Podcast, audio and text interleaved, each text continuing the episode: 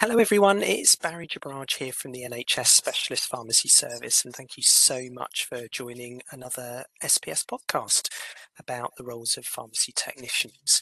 Um, the title of our series is Pharmacy Technician Coffee Break Conversations, and I'm joined by Jennie Smith. Um, Jennie is a primary care network pharmacy technician. I think it's SW Healthcare. It's sort of the Great Witley surgery. Is that right, Jennie? Have I got that yes, right? so SW Healthcare covers, I think, Worcestershire and uh, quite a, quite a big area. But um, I'm part of Droitwich and Ombersley PCN, and my surgeries are Great Witley and Knightwick. Fantastic. That's quite a mouthful, isn't it, to sort of say in one go. Yeah. But, but, but Jennie, thank you so much for joining us. And I think we've got Charlie the dog in the background. So Charlie might make an appearance, which is delightful. Just sort of before this had a little look at Charlie. So he he may not make may or may not make an appearance. Um, but Jennie, we've just got a few minutes here further to the um, SPS Pharmacy Technician webinar. I don't know if you remember, but the chat was bonkers about It the was. different roles of pharmacy technicians. Um, and there's lots of things we want to ask you about with statins and blood pressures and things like that. But I wonder before then, if you could just tell us a little bit about yourself, maybe your career to date. Yeah, sure. So um, I've worked in healthcare for about 20 years. That makes me feel really old. Um, been a qualified pharmacy technician for the last three years, so qualified with Boots. Yeah. Um, and then um, February 2021, an opportunity came up to become a pharmacy technician in primary care for me. So I applied and thought, what a great, you know, career progression opportunity. And During uh, the pandemic. during the pandemic, so that was a, a baptism of fire, definitely. Wow. You must have had to learn fast. yeah but everyone was really lovely and just made my transition really easy so uh, Yeah. definitely feel like i've made the right choice And I mean, what we're, we're going to sort of zero in on a couple of specific roles that you do, but just broadly in your PCN role, what what, what are your day to day duties?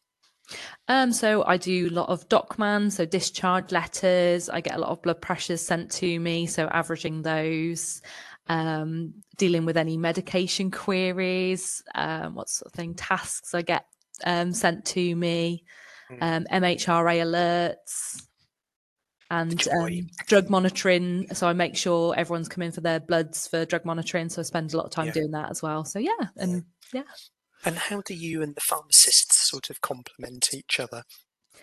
Um, I work quite closely with my pharmacist at Knightwick. Um, she's uh, my clinical supervisor as well. So I sort of shadow her. I share a room with her, which is really lovely because I get to see what she does.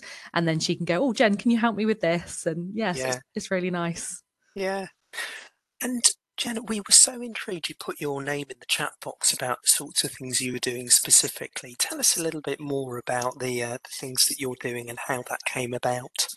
So yeah, so the most exciting thing I've been doing recently is having um, consultations with patients about Mm. statin conversations. So Mm, Um, so the clinicians will send me a task to say this person's lipids have gone out of range or their Q risks come back high. Um, can you book them in? So I send them a text or task them to reception to say book in with me, um, and then I just go through lifestyle advice with them. Um, check if they want to have a statin or not, if they've got any Mm. preconceptions about it. Um, and then just generally go from there. And if they want one, I say, brilliant, you know, send that to the clinician to sign off. Um, Mm. Or I'll just say, well, if you're happy with the dietary advice, give that a go for six to 12 Mm. months, and then we can recheck your lipids and, and Mm. see how you're getting on and see how those changes have, if if any, if they've changed, made, made any changes. Mm. And, and and that's really interesting, Jennie. And, and you know, traditionally, those roles when it started off, you know, with with the GP and then pharmacists came involved. How did it become a tech's role to take take that sort of clinic on? Um, so my pharmacist was getting quite a few um, statins sent to her, um, and I'd Mm. spent so much time shadowing her that she said, "I- "Is this something you'd like to do? I feel like a technician could could really do this." Um, and you've heard me counsel the patient so many times, so Mm. would you be happy doing it? And I said, "Yeah, let's let's do it." It Mm. takes some work away from the clinicians, the GPs, and the pharmacists, Mm. and I feel we can give a really good sort of holistic approach with the dietary advice and everything. We've got that more time to spend with them. It's Yeah. interesting, Jennie, You're just listening to what you've used the word clinician a couple of times. Is that a term that you would apply to yourself? Um, sort of a half and half. I, I sort of Yeah. think I am a little bit making my way into the clinician status, but Yeah. yeah. Why? Why? Why is that? What? What? What's, what's behind your your thinking on that?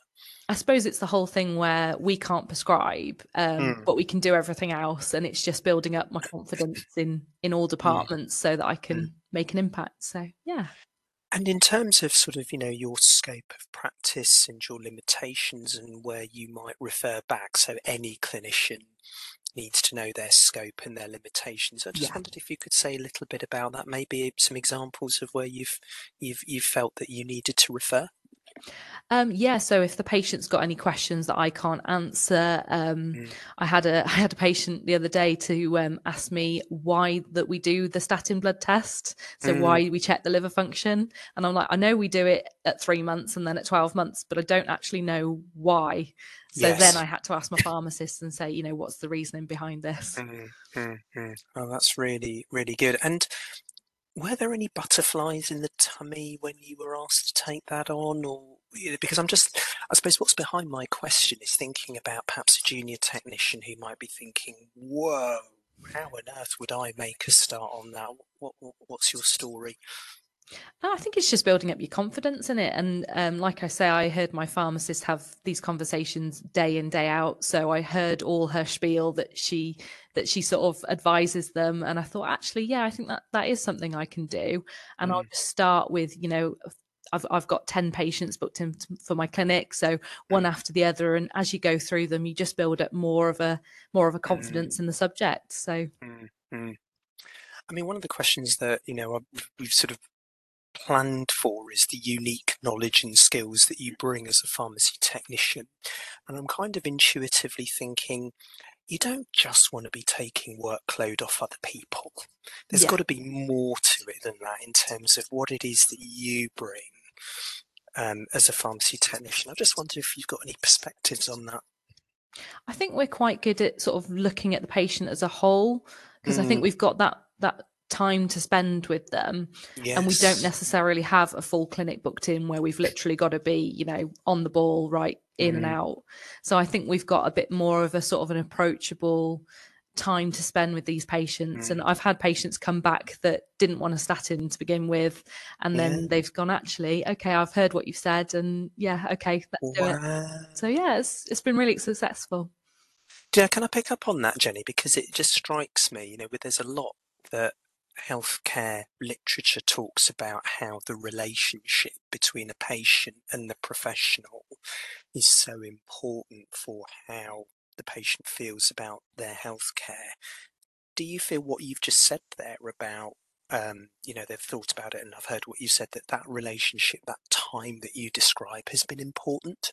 I think so. Yeah, I think I think it's really important. I think the patients feel like we've got more time to spend with them, and they feel like we're hearing their concerns. So, if, for example, they didn't want a statin, I go, "Oh, that's absolutely fine. You know, it's your choice. We're not here to say you have to have it.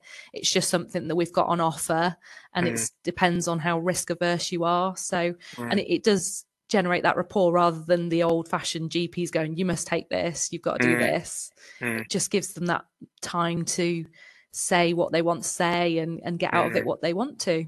Absolutely. Well, it sounds like shared decisions making and person-centered care, and Definitely. can't see this, but you're nodding Yeah. furiously at that. So, so that's really important as well.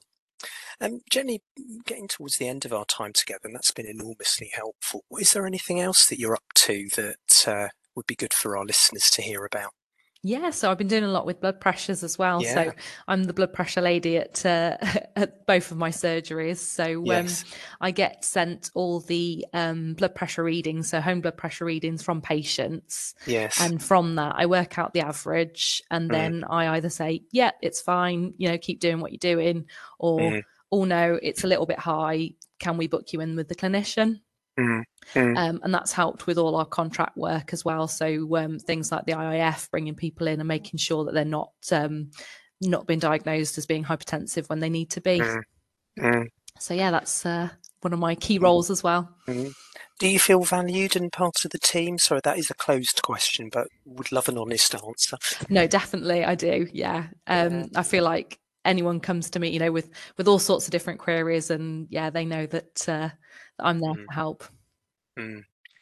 And something that I am curious about is, you know, a couple of these things, you know, the statins and the blood pressure, you've been asked to do these things. Are there things that you have got your eye on that you think, do you know what, I could do that? Um, yeah, I think um, I'm starting to get a bit more involved with the direct oral anticoagulants as well. Yes. So um, I quite sort of, I feel like I'm quite um, don't know, responsible for those patients and making sure that they're up to date with their reviews. Hmm. Um, so that's something I'm kind of getting into at the moment. What and then- exactly do you do with the So Do- DOACs? I look at that. So I've got like um, I made a spreadsheet for um all the patients on DOACs, and then I've put their uh, monitoring intervals on them, so they're all sort of risk stratified. And then I invite them in for blood tests, and then make Mm. sure that they've come in, and then check that they're they've had their weight, their uh, creatinine clearance, and then if Mm. their DOAC dose needs changing or not. Mm. And then I let the clinician know if I think there's a there's a change that needs to be made. So yeah, Mm. so Are you- good. Are you taking bloods? I'm not. No, I'm not a No. phlebotomist. No, no, no. That's fine because I think we're doing another um, podcast where we've got a pharmacy technician who is who's doing some phlebotomy. So uh, that'll be yeah. ha- have a listen to that one. Yeah, definitely. So, um, so yeah. Jennie, you um, have given us a lot of your time. We must let you go soon. But was there anything else that you'd prepared to say that you you'd really like to say to you know your technician colleagues who are listening in today?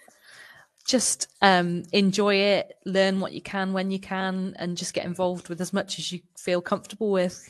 It's Yeah. just a brilliant job, and I feel like in the future we could be prescribing like pharmacists were, you know, ten years ago. I Yeah. feel like we'd make an impact. So yeah, Wow.